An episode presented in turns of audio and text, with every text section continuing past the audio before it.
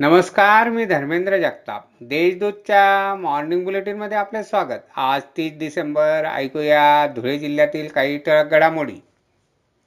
जुने धुळे भागातील गायकवाड चौक परिसरात शॉर्ट सर्किटमुळे दोन घरांना गुरुवारी सकाळी आग लागली.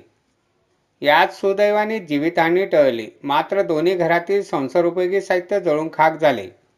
यात लाखोचे नुकसान झाल्याचा प्राथमिक अंदाज व्यक्त करण्यात येत आहे. याबाबत आझादनगर पोलीस ठाण्यात अग्नि उपद्रवाची नोंद करण्यात आली आहे.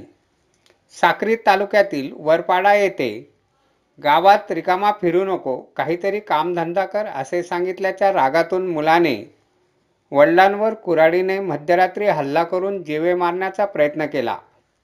चिमन चैत्राम ठाकरे असे जखमीचे नाव आहे.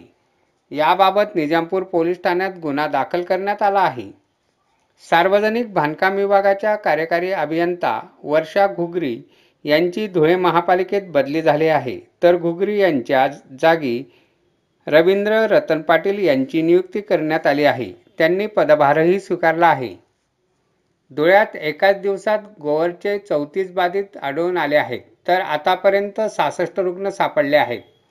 महापालिका प्रशासनाने गोवर रुग्णांचे सर्वेक्षण करण्यासाठी पंचवीस पथकांची नियुक्ती करण्यात आली आहे. नाशिक येथील आरोग्य विभागाचे सहाय्यक संचालकांनी जिल्हा रुग्णालयाची पाहणी करून कोरोना उपयोजनांचा आढावा घेतला. ऑक्सिजन प्रकल्प सुरू करून त्यांनी प्रात्यक्षिक घेतले.